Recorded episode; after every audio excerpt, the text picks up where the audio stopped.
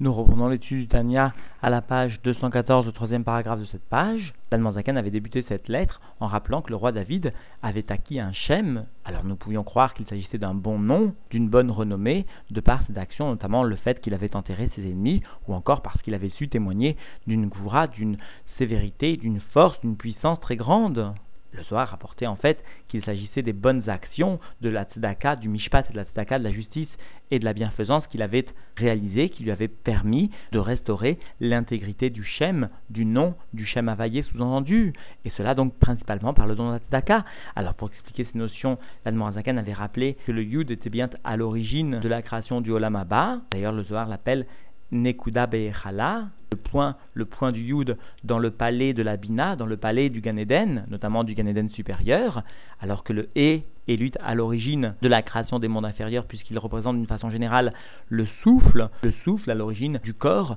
des 22 lettres par lequel la royauté, c'est-à-dire la création des mondes, s'exprime par le biais des paroles. Alors aujourd'hui, la Zaken répondra à la question que nous aurions pu nous poser. A priori, lorsque dans l'expression de Yeshaya, il est mentionné que par le Yud-Ke, Dieu crée les mondes, nous aurions pu croire qu'il s'agissait du Yud, certes la première lettre du Shem le E était la deuxième lettre du Shem le E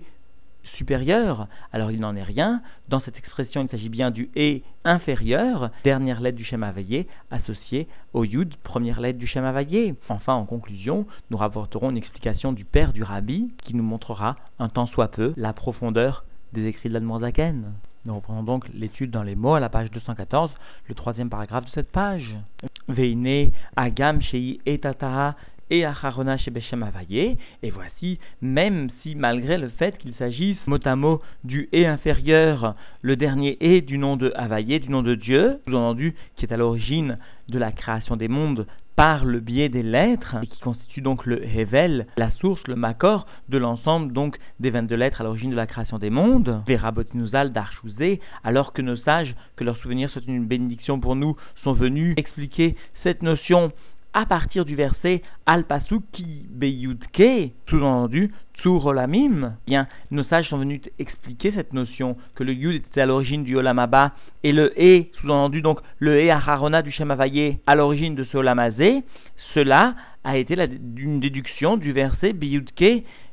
Tour Olamim, Dieu est donc le rocher des mondes, le soutien des mondes. Yud, le Olamaba, le He, le Olamazé. Nous aurions pu logiquement croire qu'il s'agissait finalement du Yud, première lettre du Shem du He, deuxième lettre du Shem Eh bien, il n'en est rien. Le He auquel font allusion donc les sages, eh bien, le He Acharona, le dernier He du Shem Donc, dans ce verset, Beyudke, Tsur Olamim, Dieu va créer les mondes par le Yudke, eh bien, le Yud est la première lettre du Shem et le E n'est pas le premier E, mais bien le deuxième E, la dernière lettre du Shem Alors, Ayenu les fiches urshita lavol prinat gilouy me'elem C'est-à-dire, pour donner plus d'explications, puisque le makor, c'est-à-dire la source, le début,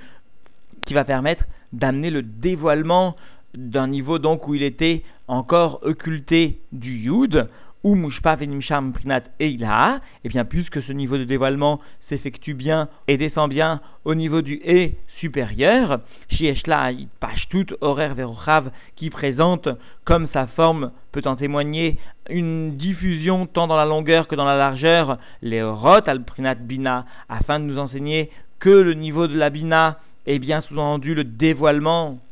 du yud, c'est-à-dire finalement une construction développée, dévoilée du Yud,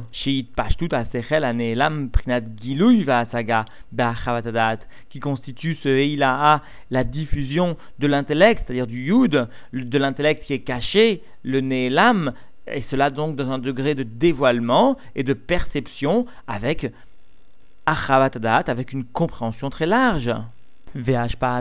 Alors donc finalement l'influence de ce E Ila'a sous-entendu, eh bien, Mistayemet Belev vient se conclure, vient se terminer dans le cœur, ou Kmosh Betikuni, mais comme cela est rapporté dans le Pater des Tikkunezoar, des Bina Liba, ou Baalev Mevin, comme donc nous le répétons chaque vendredi après-midi, la Bina est bien le cœur, et ce cœur peut comprendre par le dévoilement donc du Yud en E, se terminant donc dans le cœur, ou Misham, et à partir du cœur Yotse à Evel va venir être exprimé le souffle, le souffle qui constitue Makor Gilouy Gouf à Otiot Adibour, qui constitue, comme l'Anmoazaken l'a bien expliqué dans le chiot précédent, la source même du dévoilement du corps des lettres de la parole. Amid Galot Be qui viennent donc se dévoiler par les cinq organes de l'élocution, mais Elem Ayoud, à partir donc du voilement de la première lettre, et rappelons la notion expliquée largement par l'Anne dans le Shiur dernier, eh bien dans la lettre il existe deux niveaux, la Tsura, la forme, qui est l'aspect spirituel, et le Gouf, le Homer, le corps, la matière c'est-à-dire principalement le Evel, et en cela, le E constitue la source, le E inférieur constitue la source de l'ensemble des 22 lettres de la création, de par le fait qu'il constitue par excellence le niveau de Evel, de souffle. Alors, Utmunat et Tata'a. Alors, la forme maintenant du E inférieur, Bektivata, Gamken, Bitpashtut Horer Verochav, lorsqu'elle se trouve donc écrite, cette lettre, eh bien nous voyons qu'il s'agit d'une diffusion dans la longueur et dans la largeur, comme cela d'ailleurs était le cas pour le Eilaha à partir du Yud. Mais si le Eilaha était l'expression de la Bina, d'un dévoilement donc du Yud au niveau de l'intellect, et dévoilement qui pouvait se terminer jusqu'au niveau du cœur. En revanche, explique maintenant l'Admorazaken, eh bien le dévoilement du E inférieur m'aurait al Pashtout, Trinat Malchuto Barer vient témoigner du dévoilement, de la diffusion du degré de la royauté divine de Dieu, donc béni soit-il. C'est-à-dire, quelle Malchut, quelle royauté, sur quoi Dieu est-il roi? Eh bien, sur l'ensemble des mondes qu'il crée à partir du E. Malchut Kololamim. Il constitue donc la royauté de l'ensemble des mondes. C'est cela le E inférieur. Et cela s'exprime les Maala ou le Mata ou l'Arba Sitrav. Cela s'exprime donc en haut ou en bas, ou encore au niveau des quatre points cardinaux, des quatre côtés, nord, sud, etc. Parce que finalement, cette notion d'espace, comme la notion de temps d'ailleurs, qui n'est pas citée ici, s'exprime à partir du et, et la notion d'espace plus particulièrement est dévoilée parce que Amit Pashtot, Venim Shachot, Meotiot, Dvarachem, parce que cette notion d'espace, c'est-à-dire ce haut, ce bas, ou encore ces quatre direction de l'espace et viennent diffuser viennent descendre à partir des lettres de la parole divine, c'est-à-dire finalement en fin de compte à partir du et inférieur du Shem Havayé, Kemoshkatu Bekohelet, comme donc cette notion est rapportée clairement dans Kohelet, Beacher Dvar Meler Shilton, exprimé là-bas que c'est bien la parole du roi, c'est-à-dire finalement celle qui est exprimée par le et inférieur du Shem Havayé, et bien que le roi peut être euh, le maître, peut dominer. D'ailleurs, cette notion est très fondamentale, puisque dans un royaume, nous voyons bien que la royauté s'exprime par la parole du roi. Lorsque le roi décrète que ceci ou que cela sera ainsi, eh bien, il en est, par voie de conséquence, de la sorte. Eh bien, de la même façon, ce qui constitue la royauté divine, elle s'exprime par le et inférieur, c'est-à-dire par le shoresh du dibour, attaque lila, la lettre légère, qui va constituer le makor, la source des lettres du Evel, c'est-à-dire des 22 lettres qui permettent la création des mondes par le Dibour. Dire que aussi Dieu va régner par sa parole, par les paroles de la création, comme je vais me voir, comme donc cette notion est expliquée dans un autre endroit. Alors bien sûr, nous pourrions être choqués du fait qu'à propos de Dieu soit utilisée cette notion de parole, de dibour. Voici que cela pourrait prêter à confusion et nous laisser croire que finalement Dieu est en quelque sorte à l'image de l'homme, puisqu'il serait à l'image de l'homme lui aussi doté d'une force d'élocution, peut-être aussi que Dieu nous en préserve, nous pourrions nous tromper et croire qu'il est, il présente une certaine limitation comme l'homme dont le seul moyen d'expression intellectuelle n'est que par la parole. Alors à cela, la Noirzaken vient expliquer, ou la vine met hâte misère. Et pour comprendre, un temps soit peu, tant quantitativement que qualitativement, comme fait remarquer le rabbi, Inyan ou Otiot le sujet, l'essence même des lettres de la parole. Baelokut en ce qui concerne donc le sujet de la divinité, parce que Dieu n'a ni image ni ressemblance avec le corps de l'homme, ni même avec l'âme que Dieu nous préserve de faire une telle association. Alors pourquoi finalement utiliser en ce qui concerne Dieu le sujet des lettres, de la parole, de la parole, de la royauté divine qui va s'instaurer comme le roi par sa parole. Alors à cela, la vient répondre Kvar, Nidbaer, Bederer, Harucha, Uktsara, déjà il a été expliqué d'une façon longue et concise, Belikuta Marim, dans cette partie du Tanya, et plus particulièrement Chelek Bet, c'est-à-dire Perek Yud Aleph et Yud Bet Ayen Sham. Il faut se référer donc à ces chapitres, c'est-à-dire sous-entendu, toutes ces notions sont utilisées que pour permettre à l'homme de saisir un tant soit peu de la métier de la création des mondes, mais en aucun cas, eh bien, la maout de Dieu ne veut être associée à ces notions limitées puisqu'elles sont d'origine humaine. Et donc, en définitive, la Noirzaken est venue expliquer, dans l'expression tirée du verset de Yeshaya, Beyudke Tsur Olamim, Dieu vient avec la lettre Yud, avec la lettre E, constituer le rocher des mondes, c'est-à-dire permettre la création des mondes, eh bien au sein de cette expression, le Yud est bien la première lettre du Shem Havayé, et le He et le E Tata'a, le E inférieur, le dernier E du Shem c'est-à-dire le E qui symbolise le Hevel, dans sa façon la plus générale, c'est-à-dire le souffle qui constitue la racine de l'ensemble des lettres